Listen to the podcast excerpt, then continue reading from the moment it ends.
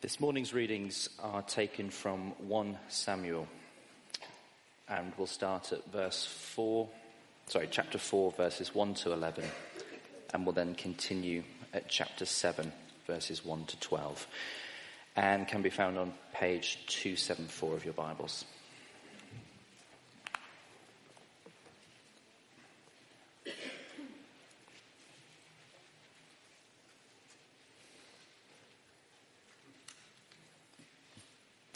Now the Israelites went out to fight against the Philistines. The Israelites camped at Ebenezer and the Philistines at Aphek. The Philistines deployed their forces to meet Israel. And as the battle spread, Israel was defeated by the Philistines, who killed about 4,000 of them on the battlefield. When the soldiers returned to camp, the elders of Israel asked, why did the Lord bring defeat upon us today before the Philistines? Let us bring the ark of the Lord's covenant from Shiloh, so that it may go with us and save us from the hand of our enemies. So the people sent men to Shiloh, and they brought back the ark of the covenant of the Lord Almighty, who is enthroned between the cherubim. And Eli's two sons, Hophni and Phinehas, were there with the ark of the covenant of God. When the ark of the Lord's covenant came into the camp, all Israel, all Israel raised such a great shout that the ground shook. Hearing the uproar, the Philistines asked, What is all this shouting in the Hebrew camp? When they learned that the ark of the Lord had come into the camp, the Philistines were afraid. A God has come into the camp, they said. We are in trouble. Nothing like this has happened before. Woe to us. Who will deliver us from the hand of these mighty gods? They are gods who struck the Egyptians with all kinds of plagues in the desert. Be strong, Philistines. Be men, or you will be subject to the Hebrews, as they have been to you. Be men and fight. So the Philistines fought and the Israelites were defeated, and every man fled to his tent. The slaughter was very great. Israel lost 30,000 foot soldiers. The ark of God was captured, and Eli's two sons, Hophni and Phinehas, died. Chapter 7, verses 1 to 12.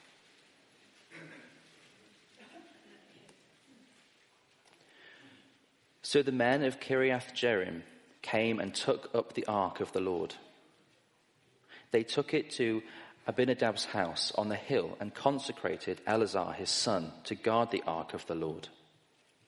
It was a long time, 20 years in all, that the ark remained at Kiriath Jearim, and all of the people of Israel mourned and sought after the Lord. And Samuel said to the whole house of Israel, if, you're, you, if you are returning to the Lord with all your hearts, then rid yourselves of the foreign gods and Ashtoreths and commit yourself to the Lord and serve him only. And he will deliver you out of the hand of the Philistines. So the Israelites put away their Baals and Ashtoreths and served the Lord only. Then Samuel said, Assemble all Israel as at Mizpah, and I will intercede with the Lord for you. When they had assembled at Mizpah, they drew water and poured it out before the Lord. On that day they fasted, and there they confessed, We have sinned against the Lord. And Samuel was leader of Israel at Mizpah. When the Philistines heard that Israel had assembled at Mizpah, the rulers of the Philistines came up to attack them. And when the Israelites heard of this, they were afraid because of the Philistines. They said to Samuel, Do not stop crying out to the Lord our God for us, then he may rescue us from the hand of the Philistines. Then Samuel took a suckling lamb and offered it up as a whole burnt offering to the Lord. He cried out to the Lord on Israel's behalf, and the Lord answered him. When Samuel was sacrificing the burnt offerings, the Philistines drew near to engage Israel in battle. But that day the Lord thundered with loud thunder against the Philistines, and threw them into such a panic that they were routed before the Israelites. The men of Israel rushed out of Mizpah and pursued the Philistines, slaughtering them along the way to a point below Bethkar. Then Samuel took a stone and set it up between Mizpah and Shen. He named it Ebenezer, saying, Thus far has the Lord helped us. So the, ah, this is the word of the Lord. This morning we've got quite a challenge. Um, we could have, Graham could have gone on and kept reading. We've got uh, five chapters in 1 Samuel to cover this morning, chapters 4 to 8. Um, and throughout those five chapters, hopefully what we'll see is people not doing so well when it comes to God. Hopefully what we'll see is the danger of people domesticating God. The danger of people liking to domesticate God. And that's not just something that happened back there, but we can see that today as we look around society, can't we? A danger that people like to domesticate God. They, they take God and, and they kind of put him in a box to suit their needs and their desires. They like to take God and make him convenient for them. They like to take God and limit him. We can see this in different ways. We see it maybe most when it comes to Christmas. People love Christmas. They want Christmas. But when it comes to God, well, we'll maybe take him and we'll put up with a kind of nice, sweet baby in a manger and we like that kind of scene. That's nice. But we don't want anything more than that, right? And yet, as we look at these chapters, we'll see that it's not just kind of the people out there who like to domesticate God, but it happens with the people of the people who are looking to follow God. God's people themselves.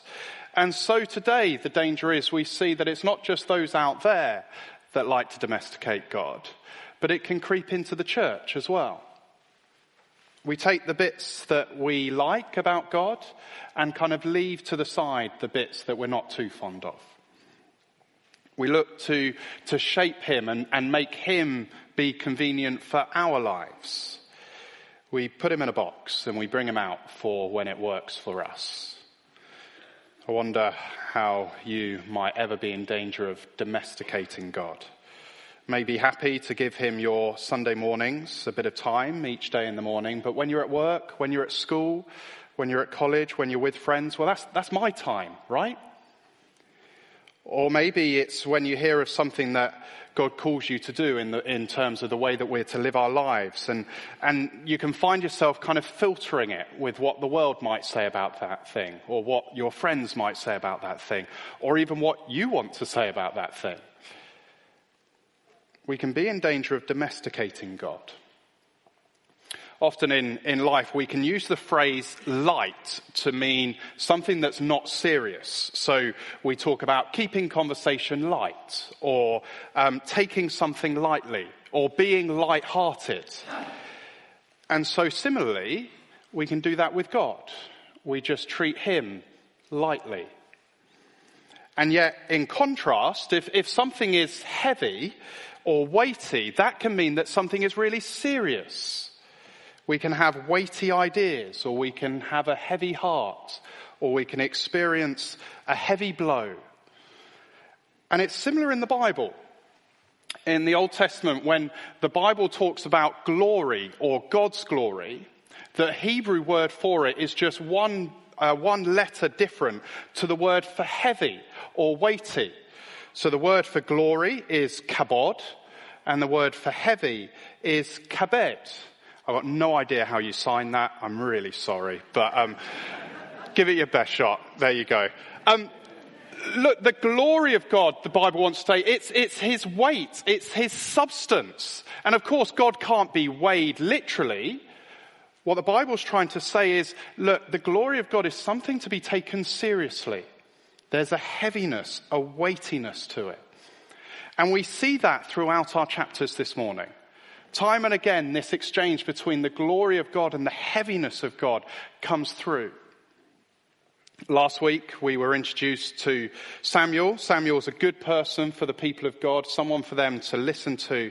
And yet, right at the start of our passage this morning, chapter 4, verse 1, is the last that we see or hear from Samuel for three chapters. And it's significant because those three chapters, 4, 5, and 6, are not good chapters for the people of God. And look, as we go through these five chapters, chapter 4 to 8, hopefully we'll see a sweep of the direction of travel we're going through. And of course, we won't be able to cover every detail, but we'll be stopping at certain moments to see what is going on here. How do the people of God, how do God's enemies domesticate God, take him lightly? And how do we see, in contrast, the glory of God, his weight, his substance, how seriously he is to be taken? So let's get going then. And first, we're going to see two dangers of domesticating God. Here's the first one the danger of using God in chapter 4. The danger of using God. As Samuel leaves the scene, Israel find themselves in a battle with the Philistines at the beginning of chapter 4. And the battle isn't going well for Israel. And so they respond, verse 3. When the soldiers returned to camp, the elders of Israel asked, Why did the Lord bring defeat upon us today before the Philistines? Let us bring the ark of the Lord's covenant from Shiloh so that it may go with us and save us from the hand of our enemies. They kind of recognize the Lord's work, but instead of crying out to him for help, something that Rob mentioned right at the beginning of the service, instead of crying out to him for help or seeking wisdom from their leader, Samuel, well, they come to their own conclusion. Ah, oh, of course. This is what we're missing. We need the Ark of the Covenant with us, right? Now, this Ark of the Covenant, this is a, a small, sacred, gold covered portable box. You can see a picture of it on the screen. And normally it would have been found right at the center of the temple or the tabernacle throughout the Old Testament. Right at the center, behind a veil, in an area where no one could go. An area that was called the Holy of Holies. And the ark was a reminder of three big things. First, in the ark were the stone tablets that had the Ten Commandments. And this was a reminder of God's covenant or God's promises with his people. How he has made a promise with them and how he calls them to live in response to those promises. Second, in the ark in the box, there was a jar that held manna bread. And this was a reminder of the people of God's miraculous provision for them when they were wandering in the desert. It points them back and reminds them of how God provides for them. And then third, the big thing about the ark was it was said to be where God dwelt. It was a reminder of God's presence. That where the ark was, that's where God is. And so when the ark is with his people, God is with his people. And so the people of Israel here in chapter 4 are thinking, well, if that's where the ark is and that's where God is, if, if we need a reminder of God's promises and we need a reminder of God's provision, well, let's get it. Let's take it out with us. That's what we'll do. That's what will make the difference. And then verse 5, all Israel get excited. Verse 7, all Philistine gets afraid. And what's the result? Verse 10. So the Philistines fought and the Israels were defeated and every man fled to his tent. The slaughter was very great. Israel lost 30,000 foot soldiers. The ark of God was captured, and Eli's two sons, Hophni and Phinehas, died. What? That's not going to happen. What's gone on? Well, as we look back to verse 3, whilst it looks good getting the ark out, well, actually, they're just using the ark almost using God as some kind of lucky charm, looking to almost twist God's arm. That's not faith. That's superstition. Apparently, in some uh, many countries around the world, still today, uh, a rabbit foot is meant to bring good luck, so carry it around with you. And so it's led to one person talking about this chapter and saying what the Israelites had was simply a rabbit foot theology just a lucky charm theology. Bringing out this ark as a kind of magic, superstitious kind of trophy that they think will guarantee them victory. And we're given a hint in verse 4 that it won't turn out well. Do you notice who came out with the ark in verse 4? Hophni and Phinehas, the disgrace priests we heard about last week in chapter 2. You see, at the start of chapter 4, in verses 1 and 2, the Israelites go out without God and lose. And then in verse 10 and 11, the Israelites go out with God, they think, and still lose. Because God won't be used as a lucky charm. God isn't there to be used as a lucky charm. I wonder how we might be tempted to do that. Someone this week I heard said that it's a bit like treating God like a waiter. You kind of enjoy your meal, you go out for a nice meal, and most of the time you just enjoy the waiter. But then when something comes up or when you want something, well, that's when you kind of click your fingers and usher him or her over to your table. The waiter doesn't sit with you, they're not part of your meal or your evening, but you just call him over when it's convenient, when something's needed. I wonder if you can ever find yourself treating God a bit like that. Enjoy our lives like we're enjoying a meal, but when something comes up, when we feel like we need Him, well, that's when we kind of call Him over to help. Maybe a tough situation at work or at home or interview or an exam coming up, and you kind of think, come on, God, just, just help me out just here. Maybe, maybe it can be an attitude to church oh, look, God, if I give over to you my Sundays, well, well, then I'll deserve something back at some point, almost like cash in the bank for when I want to, to bank it back at some point. God says he won't be used like a lucky charm. And here for Israel, it results in disaster. There's judgment on the people. The ark is captured. Eli's two sons, Hophni and Phinehas, died. What we were told would happen back in chapter 2, verse 34. And then at the end of chapter 4, in verses 21 and 22, we get this account of Phinehas' son, who is born after he dies, and Phinehas' wife names the boy Ichabod, saying, The glory has departed from Israel a name that is the constant reminder of this account that the glory has gone, has left Israel. And so we see in this chapter a danger of people thinking that they can just use God for their own convenience when they need Him.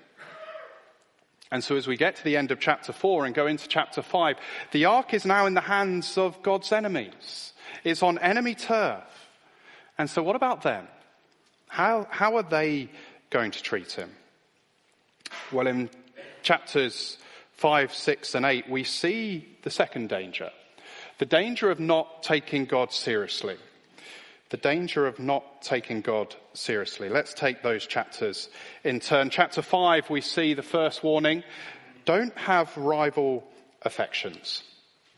Don't have rival affections. The ark is taken into enemy territory and, and so we think is, is under enemy control, right? And yet there's a reminder through this chapter of the glory or the heaviness of God. In verse 6 and verse 7 and verse 11, it speaks of the heavy hand of God. Because as we see, God's still in charge. And first we see this in, in almost the comical series of events in verses 1 to 6. Have a look down as we look, look through it. The Philistines take the ark, they capture it and take it to Ashdod. They carry it into Dagon, their God's temple. They set it beside Dagon, almost as a way of saying, here is the defeated God. Let's lay him before our victorious God, Dagon. And they go to bed, they wake up, and before they've even had time to start their Weetabix, they find Dagon fallen, his face on the ground, literally bowing down to the Ark of the Covenant, bowing down before God. So what do they do? Well, they pick up their God and they put him back. And don't miss the kind of the, the humor and the irony in this sentence. Here is their supposed great God Dagon, and what do they have to do? Well, they have to take him and put him back in his place. They get on with their day, they go to bed later that evening, and the next morning, he's fallen over again. And this time, his head and his hands have broken off. It's comical. And yet, it's so serious. So serious, in fact, that the Philistines cannot forget it. Verse 5. Since that day, it's affected the way that they walk into their temple. You see, even on enemy territory, our God does not need to be looked after. In fact, their God, Dagon, falls over in the presence of God. Their God needs to be helped back up just to fall over again. Here is the so called powerful Dagon, their God of grain and fertility. And yet, in the presence of the God of the universe, well, is no match. Needs to be helped to his feet.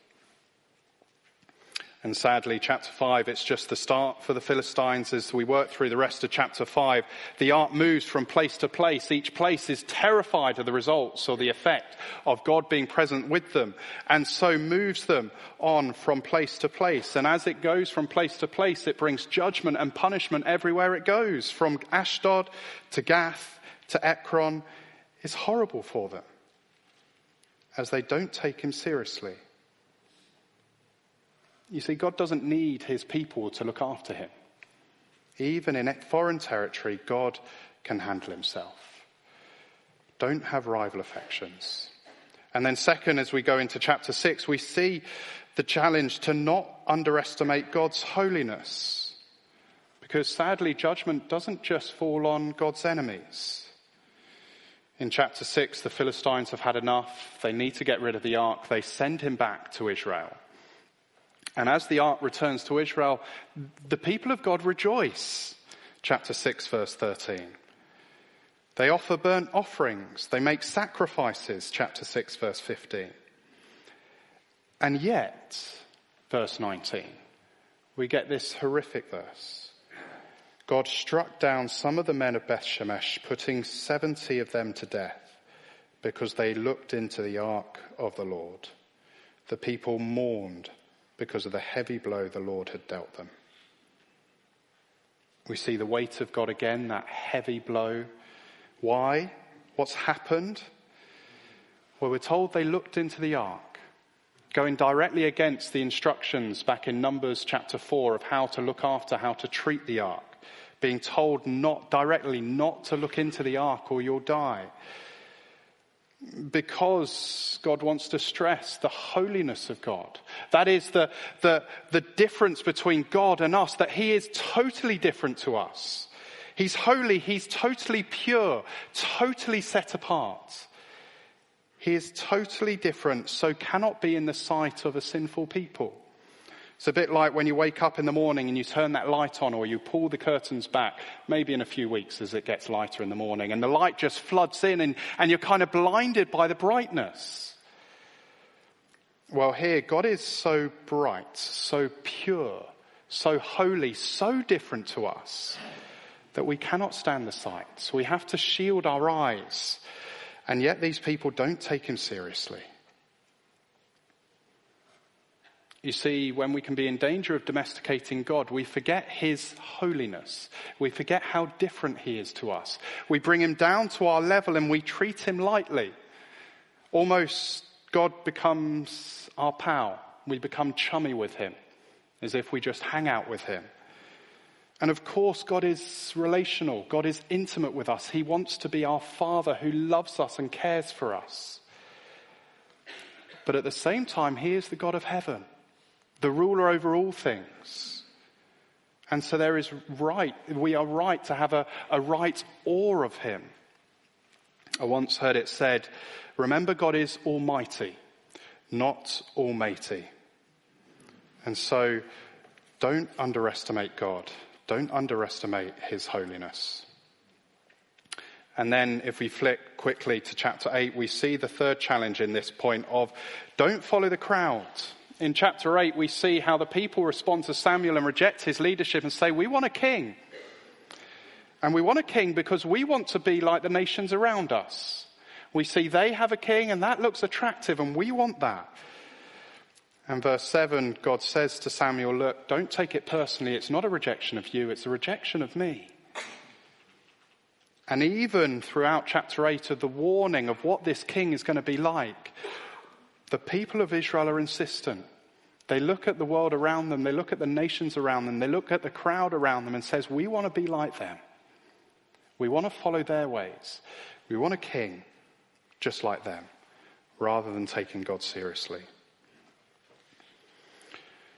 We see the danger of not taking God seriously. Don't have rival affections. Don't underestimate God's holiness. Don't follow the crowd. And if you flip back to the end of chapter 6, we're left with a big question, verse 20. The people look around and ask themselves, Who can stand in the presence of the Lord, this holy God? How on earth can we stand before this holy God? Wonder if you've um, ever read the book The Lion, the Witch, and the Wardrobe by C.S. Lewis, a brilliant book. There's a wonderful moment in the book near the beginning when the children are with the beavers and the beavers are telling the children about Aslan. Aslan, they say, is the king of the world. Aslan is a lion, the lion, the great lion. And so Lucy replies, A lion? Is he safe? And Mr. Beaver replies, Safe? Of course he's not safe, but he is good. The Lion, the Witch, the Wardrobe, a great book written by a Christian, C.S. Lewis. And within it, you see the themes of the gospel coming through with Aslan, the great lion representing God. And so C.S. Lewis wanting to make the point, look, God isn't safe in the sense that we can just kind of cuddle him like a soft toy. No, he's holy. But he is good. And so as we get into chapter 7, as Samuel returns onto the scene, so we see the need to remember God's mercy as he shows his goodness. After three chapters of silence, after absence from Samuel, he's back. And as he returns, so hope returns to the people of God. And so as he speaks, thankfully, the people listen to him. He starts by calling the people to repentance. And repentance not just with words, but repentance with your whole heart. Verse 3. He says, if you are returning to the Lord, return to the Lord with all your hearts. Rid yourselves of the foreign gods, the Ashtoreths, and commit yourselves to the Lord. Serve him only. Samuel calls for a genuine repentance from the people to confess their sins and says, look, it's more than just the words you say. It's, it's a heart thing. It's not just mind or words. And because it's a heart thing, because it grabs your heart, it affects your whole life. It, results in action. Get rid of the foreign gods around you. Serve only the Lord. And wonderfully, the people listened to him, verse 4. The Israelites put away their Baals, their Ashtoreths, and served the Lord only. We get this wonderful moment in verse 6 when the people of God come together and confess together corporately. It shows the significance of doing that, the importance of doing that as church together. You see, repentance is words. It is confessing to the Lord. But it's not just words. It's so much more than that. It's action too. It's sacrificial. It's a call to get rid of all those foreign gods, those idols, the things that attract you and, and, and attract your heart. It's a call to turn away from them to turn away from the culture of the world around us, the gods, the idols the world tells us to follow and to worship. It's a call to love and to serve and to worship God only. It's a heart thing. It's a redirecting, a returning to God, our hearts towards God. It's a fleeing from sin and from temptation. I wonder what that might look like for you this morning. And what's the result then? Verse 7 feels like we've been here before. We began with a battle in chapter 4, we end with a battle in chapter 7. And there's similarities and differences. In chapter 4, Israel were confident because of their rabbit foot theology, theology having the ark with them. And the Philistines were afraid. This time it's roles reverse. The tables have turned. The Philistines appear confident. Israel are afraid. And how do Israel respond now in their fear? Finally, they get it. Verse 8. they said to Samuel, Do not stop crying out to the Lord our God for us, that he may rescue us from the hand of the Philistines. Finally, they cling on to and depend on God in faith, and so call out to him for his help and his mercy and his goodness. And so, could you imagine the scene in verse 10? That day the Lord thundered with a loud thunder against the Philistines and threw them into such a panic they were rooted before the Israelites. Don't mess with the Lord, he says. He's greater than you can imagine. Don't try and use him. He's holier than you can imagine. Don't try and box him off and handle him. He can look after himself, whether he's in enemy territory or on home turf. And yet, he always offers mercy. He always offers a way back. And so remember his mercy. And Samuel finds a way to do that. Verse 12. Samuel took a stone and set it up between Mizpah and Shen. He named it Ebenezer, saying, Thus far the Lord has helped us. Ebenezer came up in the defeat and the disaster of chapter 4, how things have changed now. Ebenezer is a way of remembering how the Lord has helped his people, a way of remembering God's mercy. As we finish, I wonder if you remember, if you were with us last week, Rob's kind of diagram for the series. Here it is, nice and simple. Um, and I wonder if you've seen how we see that a number of times in these chapters this morning. Chapter 4, God brings the kind of Israelite pride from top down to bottom as they think they can just use God. Chapter 5, God brings the Philistine pride down as they think they can just set him before their God. Chapter 7, he brings Israel back from defeat up into victory. And yet we also see it in these chapters for God himself. Chapter 4, God is brought down. It looks as if he's defeated, taken away into enemy territory. And yet, that bringing down of God is actually his means of victory as he comes up again. And so these arrows not only are useful for Samuel, but it points forward to an ultimate display of this. Over 10 centuries after these events, we see the apparent defeat, the bringing down of a young man nailed to a cross and dying. Not just brought down and defeated by the human powers of the day, but also seemingly brought down and beaten by the spiritual powers. The devil having, he thought, beaten this so-called son of God. And yet, in his bringing down, well, that is the means of him defeating Satan. That is the means of him being brought up in victory. Not just for him, but for every single person who believes and trusts in him. And so for Christians, if you call yourself a Christian, if you trust in the Lord Jesus as Savior, the cross is our Ebenezer, where we can look back and say, so far the Lord has helped us. And so as we go forward, whatever troubles we might find, whatever problems we feel overwhelm us, so we can look to the cross we look back and see the cross, our Ebenezer, and see how God has helped us thus far. And so it can have confidence as we look to the future that He will continue to help us. Let me pray for us.